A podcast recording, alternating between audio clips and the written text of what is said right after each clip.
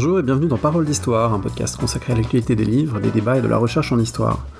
André Loez au micro pour une émission sous forme de brèves paroles, un épisode court pour un éclairage historique. Comme toujours, vous nous retrouvez sur le site paroledhistoire.fr, sur les réseaux sociaux, Twitter, Facebook, Instagram, YouTube, pour aller plus loin. Merci et très bonne écoute. Drôle de période pour enregistrer un podcast, évidemment, en pleine pandémie de coronavirus. C'est pourquoi aujourd'hui je vais évoquer deux figures de héros héroïnes ordinaires et méconnus. Alors en temps normal, comme historien, l'héroïsme n'est pas forcément une notion qui m'intéresse ou à laquelle j'adhère. À la limite, euh, ça peut être intéressant pour les héros de légende, fondateurs d'une nation, comme Arminius, figure à déconstruire, mais les héros de guerre plus ordinaires, du type Georges Guinemer et tous ses adversaires abattus, c'est pas forcément ce qui est le plus intéressant, plus généralement, le grand homme dans l'histoire, c'est pas vraiment mon truc. Et pourtant, comment ne pas penser aujourd'hui à l'héroïsme en cette période? On n'a pas de mots assez forts pour penser au personnel médical et à tous ceux, toutes celles qui sont euh, sur la ligne de front de l'épidémie, qui font tout pour sauver des vies. Un héroïsme ordinaire en quelque sorte, du professionnalisme, de l'abnégation. Et je voudrais penser à ça en donnant deux exemples historiques de ce type de figure. La première figure est celle d'une américaine, Harriet Tubman, née sans doute en 1822, avec elle on se transporte aux États-Unis d'avant la guerre de sécession. John Brown's body lies a mouldering in the grave. John Brown's body lies a mouldering in the grave.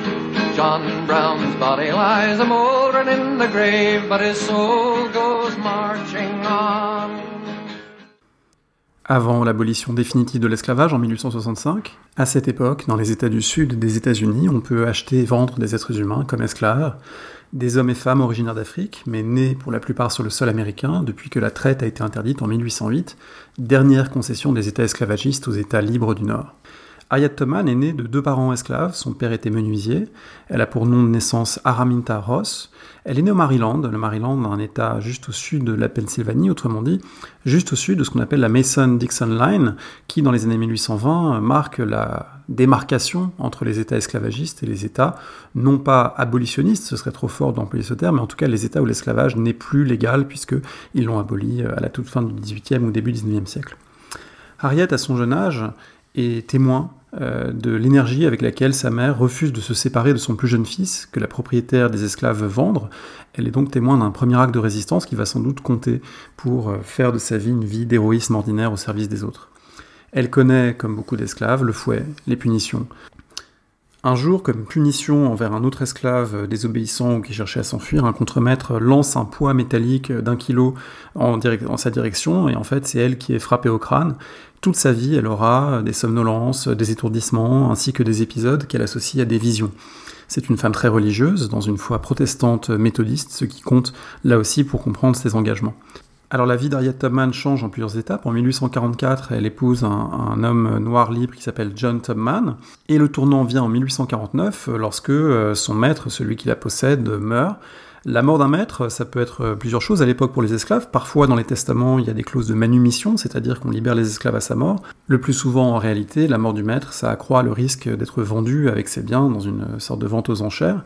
Et c'est ce qui conduit Harriet Tubman à s'échapper, à s'échapper au mois de septembre 1849. Sa vie libre commence à ce moment-là. Pour s'échapper, elle emprunte ce qu'on appelle le Underground Railroad. Underground Railroad, chemin de fer souterrain, alors euh, c'est euh, quelque chose qui a existé dans les États-Unis d'avant la guerre civile. Le mot lui-même semble être apparu en 1842 dans les colonnes du journal abolitionniste euh, de Nouvelle-Angleterre de Liberator.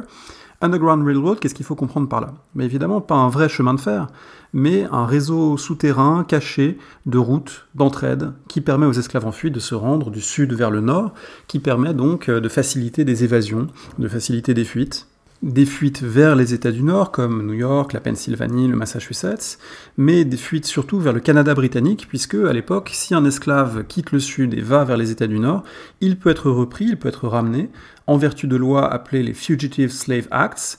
La plus dure de ces lois date justement de 1850, c'est le compromis de 1850 qui est le dernier compromis avant que l'Union n'éclate lors de la guerre civile de 1861. Ce compromis de 1850, eh bien, les États du Nord euh, acceptent pour beaucoup à contre-coeur euh, un Fugitive Slave Act qui permet à des euh, slave catchers, à des chargés de récupérer les esclaves, de venir jusque dans les villes du Nord, rattraper, enfermer, arrêter des esclaves pour les ramener vers le Sud, si ces esclaves en fuite ont pu, par exemple, racheter leur liberté, comme c'est le cas pour certains d'entre eux. alors dans la période, cette Underground Railroad, chemin de fer souterrain, euh, encore une fois pas un vrai chemin de fer, ça fonctionne surtout comme les réseaux d'évasion et de fuite euh, de juifs ou d'aviateurs alliés abattus au-dessus de la France de Vichy.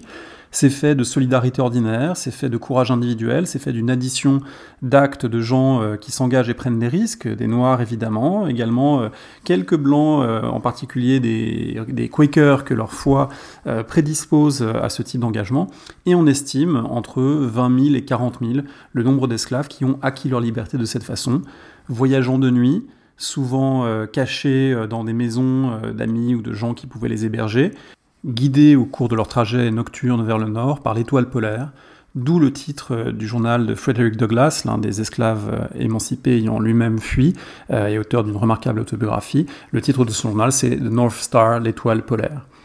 Alors Harriet Tubman devient une cheville ouvrière de ce réseau. Non contente d'avoir obtenu sa propre liberté, elle va multiplier les voyages vers le sud dans la décennie 1850, au péril de sa vie, au péril de sa liberté, pour aider d'autres évasions. En 1850, elle va faire évader euh, du sud sa nièce avec ses deux enfants. Une vente aux enchères est prévue et euh, on s'arrange pour les faire embarquer sur un bateau et ensuite franchir la ligne vers le nord. En tout, on estime qu'elle a mené environ 13 expéditions, qu'elle a fait échapper 70 personnes de l'esclavage, euh, dont ses propres parents, ce qui l'a conduit à être surnommée la Moïse Noire, Moïse comme le prophète des Hébreux qui, les fit sortir de la captivité en Égypte. Et sans perdre personne sur le chemin, c'était d'ailleurs un des motifs de fierté lorsqu'elle a raconté euh, tout cela plus tard dans sa vie, elle a expliqué notamment I was the conductor of the Underground Railroad for eight years, and I can say what most conductors can't say I never ran my train off the track. I never lost a passenger. J'ai conduit euh, le chemin de fer souterrain pendant 8 ans et contrairement à la plupart des conducteurs, je n'ai jamais égaré mon train en dehors euh, des voies, je n'ai jamais perdu un passager. L'action d'Harriet Tubman en faveur de l'émancipation ne s'arrête pas à ces trajets. En 1858, elle rencontre John Brown. John Brown, cet abolitionniste blanc décidé à user de la violence pour mettre fin au scandale de l'esclavage, qui a tenté de mener un assaut sur un arsenal militaire à Harper's Ferry en Virginie pour armer les esclaves, préparer une insurrection. Harriet Tubman a fait partie des gens qui l'ont conseillé, qui l'ont encouragé. John Brown a été arrêté, a été exécuté à la veille de la guerre civile, ce qui a provoqué une immense émotion dans le Nord et dans d'autres pays. Victor Hugo, par exemple, a écrit un texte en sa faveur. Eh bien, Harriet Tubman était proche de John Brown, John Brown, euh, autour duquel on a entendu la chanson qui précédait, qui évoque sa cause et son action. Pendant la guerre civile elle-même, euh, guerre civile donc déclenchée en 1861 par la sécession des États du Sud et euh, les efforts du président Lincoln pour maintenir l'Union, y compris par la guerre, pendant la guerre civile, elle parcourt les lignes de l'Union. Elle tente d'aider les esclaves en fuite, y compris comme infirmière, puisque durant la période, beaucoup d'esclaves s'auto-émancipent avant même la proclamation d'émancipation pour rejoindre le Nord, pour quitter l'esclavage au Sud. Elle participe même indirectement au combat, en offrant ses compétences d'éclaireuse aux troupes du 54e Massachusetts, ce premier régiment noir qui combat dans les rangs de l'Union. En juin 1863, il mène une expédition en Caroline du Sud et libère 750 esclaves, et donc elle est là encore à l'origine partielle de cet acte d'émancipation et d'entraide. Alors cet théorisme, sur le moment, est reconnu, célébré dans la presse, ça ne donne pourtant aucun statut officiel, euh, ni de combattante, euh, ni euh, d'éclaireuse, elle reste une figure irrégulière, non reconnue par les autorités, et elle ne finit par obtenir une pension officielle qu'en 1898, plus de 30 ans après les faits. À la fin de sa vie, Harriet Tubman rejoint le militantisme pour le suffrage des femmes. Elle prend la parole lors du congrès fondateur de la Fédération nationale des femmes afro-américaines en 1896 et elle poursuit ses engagements jusqu'en 1913 à sa mort. Elle devient ensuite une icône, notamment dans les mouvements noirs. Alors l'épilogue provisoire de cette histoire, c'est la décision qui avait été prise à la toute fin de l'administration Obama de remplacer la figure du billet de 20 dollars actuel, le président Andrew Jackson, président sudiste des années 1820-1830, de le remplacer par Harriet Tubman, cette décision avait été prise euh, en 2016, elle a été freinée, ce qui ne nous surprend pas tellement par l'administration Trump, et donc il reste à voir de quelle manière cela pourra être réalisé ou non. En tout cas, c'est euh, un personnage relativement méconnu en France, mais dont l'histoire euh, constitue évidemment un, exemple tout à fait remarquable de combat ordinaire, bien que héroïque, en faveur de l'émancipation et pour sauver des vies et sauver des individus. Alors le deuxième personnage dont je voudrais parler, toujours aux États-Unis, a un héroïsme euh, peut-être moins spectaculaire en termes de militantisme, d'engagement, mais peut-être encore plus parlant aujourd'hui. C'est l'héroïsme de quelqu'un qui applique des consignes, qui en appliquant des consignes, en faisant bien son travail, sauve des vies. On est donc toujours aux États-Unis, il s'agit de Rick Rescorla. Euh, Rick Rescorla, un homme qui a peut-être sauvé plus de 2500 vies le 11 septembre 2001. World Trade Center, we understand that a plane has crashed into the World Trade Center. We don't know anything more than that. We don't know if it was a commercial aircraft. We don't know if it was a private aircraft. Rick Rescorla est né en Grande-Bretagne en 1939. Euh, c'est un militaire euh, plutôt baroudeur qu'on a retrouvé d'abord à Chypre dans les forces britanniques, ensuite euh, en Rhodésie au début des années 1960, et qui par la suite va rejoindre les États-Unis et s'engager pour faire la guerre du Vietnam. Alors au départ, il s'agit donc d'un héros militaire dans tout ce qu'il y a de plus conventionnel du terme. Il figure d'ailleurs parmi les personnages qui ont inspiré un navet avec Mel Gibson qui s'appelle We Were Brothers, lui-même adapté d'un livre qui raconte l'histoire de la bataille de Yatrang et de Rick Rescorla qui fut un héros apparemment impassible sous le feu, d'un calme exemplaire, menant ses hommes. Il obtient d'ailleurs les décorations des militaires américains comme la Silver Star ou le Purple Heart au cours de son engagement au Vietnam. Alors, c'est pas qu'un militaire baroudeur, c'est aussi euh, un homme, euh, visiblement, d'après ce qu'on lit de lui, de, passion, euh, pour le bouddhisme, pour les Amérindiens, pour la poésie. il lit du Shakespeare. Lorsqu'il est au combat ou dans une situation de crise, il chante pour calmer ses hommes. Donc, quelqu'un qui ne se résume pas, finalement, à, à ce héros militaire endurci, mais qui, en tout cas, les témoins le décrivent ainsi, est relativement calme en situation de crise et fait tout pour protéger les vies humaines autour de lui. Et c'est ça qui va compter au moment du 11 septembre 2001 et des attentats. Euh, après sa retraite militaire, il est embauché comme consultant de sécurité, comme beaucoup d'anciens militaires d'ailleurs, dans une firme, une firme financière qui s'appelle euh, Dean Witter Reynolds, et dont les bureaux se trouvent euh, à New York au World Trade Center. Dean Witter Reynolds va ensuite fusionner avec, avec la banque Morgan Stanley en 1997. Et pendant la guerre du Golfe, euh, à partir de 1990-91, euh, Rick Rescorla fait partie des gens qui euh, s'inquiètent des possibles failles de sécurité. Il considère que le World Trade Center fait partie des cibles évidentes pour des actions terroristes, du fait de sa place symbolique à Manhattan, de son caractère emblématique du capitalisme triomphant des États-Unis. Et du coup, il cherche à repérer les failles de sécurité. Il se rend notamment dans le parking du World Trade Center et avec l'un de ses amis, Daniel Hill, une vieille connaissance de, de Rhodésie expert en contre-terrorisme, et ils se rendent compte que euh, le parking n'est absolument pas sécurisé, que des piliers soutenant les immeubles sont vulnérables à des voitures piégées. Il alerte les autorités, ces recommandations ne sont pas suivies, et comme on sait, un important attentat a lieu en 1993, euh, qui aurait d'ailleurs pu alerter les autorités de l'époque sur euh, ce type de risque. Alors après cet attentat de 1993, Rick Rescorla, toujours consultant euh, pour cette banque, euh, plaide auprès de ses supérieurs euh, afin que l'entreprise déménage, déménage dans le New Jersey, déménage dans des immeubles de moins grande hauteur, moins vulnérables. Il est vice-président pour la corporate security et donc il est chargé un petit peu de donner des recommandations. Ces recommandations ne sont pas suivies. Parmi les scénarios qu'il élabore au cours de cette période, il y a notamment l'idée que euh, s'il était terroriste lui-même, en se mettant dans la peau terroriste, qu'est-ce qu'il ferait? Eh bien, il piloterait un avion, peut-être d'ailleurs un avion chargé de bombes chimiques ou de choses comme ça, un avion dans le World Trade Center, et euh, avec un simulateur de vol, il se rend compte que ce serait pas si compliqué. Donc, euh, il cherche à alerter sur ce risque, mais le bail de l'entreprise dans les bureaux court jusqu'en 2006, et puis ses recommandations ne sont pas écoutées. Alors, ce qu'il peut faire, au moins, si on déménage pas, c'est imposer des consignes de sécurité et des évacuations complètes, tous les trois mois. Aux grand dames apparemment de ses supérieurs euh, de la banque, qui considèrent que ça perturbe l'activité économique, et eh bien tous les trois mois, il leur donne une évacuation complète de tous les bureaux, il fait descendre les escaliers euh, en ordre, deux par deux, euh, en répétant des consignes de sécurité, en expliquant à tout le monde où est-ce qu'ils doivent se rendre, comment faire, dans la tour sud où se trouve son bureau. Et donc c'est quelque chose qu'il a totalement préparé et intégré. Alors le jour de l'attaque, à 8h48 du matin, il est dans la tour sud, euh, dans son bureau, il euh, est témoin de l'avion qui percute la tour nord.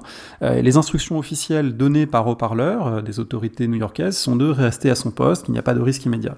Lui n'en tient absolument pas compte, il prend son mégaphone et il ordonne l'évacuation de tous les employés.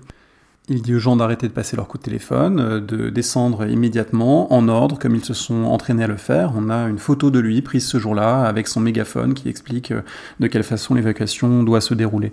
Alors cette évacuation, elle réussit puisque sur 2700 employés environ, euh, la banque Morgan Stanley ne comptera que, si l'on peut dire, 6 morts, dont lui et deux membres de son équipe. Mort pourquoi? Parce qu'une fois que tout le monde a été évacué, il est retourné dans l'immeuble pour voir s'il pouvait accompagner d'autres personnes, d'autres entreprises dans leur descente et faire en sorte que l'immeuble soit sécurisé. L'immeuble s'est effondré à ce moment-là. Alors, après sa mort, Rick Rescorla a été honoré. Euh, il fait partie de ces héros ordinaires euh, qui ont tant compté pour les États-Unis euh, de l'époque du 11 septembre 2001 et qui peuvent toujours faire réfléchir à cette idée de professionnalisme dans l'épreuve, à cette idée d'affronter les difficultés en, y étant préparé avec courage, abnégation. je pense que dans cette période, eh ce n'est pas inutile de penser à cela. Il y a évidemment bien d'autres figures euh, héroïques, ordinaires et méconnues qu'on pourrait évoquer. Vous pouvez d'ailleurs en suggérer sur les réseaux sociaux, at paroledist, sur le groupe Facebook euh, de Parole d'Histoire, euh, par mail paroledhistoire.gmail.com. Si vous êtes sage et respectez bien les consignes de sécurité et de confinement, eh bien, une prochaine émission évoquera d'autres personnages, notamment le lieutenant-colonel Petrov, grâce auquel nous sommes encore tous là aujourd'hui. Ce sera l'occasion donc sans doute d'une prochaine émission. On se quitte en musique avec une interprétation très personnelle d'un prof américain qui chante euh, comment il va survivre en donnant ses cours à distance à travers euh, Zoom, Canvas, Skype, WhatsApp, etc., etc. Dédicace à tous les collègues et toutes celles et ceux qui, euh, malgré tout, continuent à faire leur possible. Merci, à bientôt. Kept thinking I could never teach through Canvas all the time. But then I spent so many nights reading the health docs for so long, and I grew strong. I learned how to get along, and so I'm back The students are gone. As my colleagues try to figure out how they're gonna get along. I should have kept up with the tech, not skipped that class on course design. If I'd have known for just one second, I'd be teaching all online. Go now, go. Leave me alone.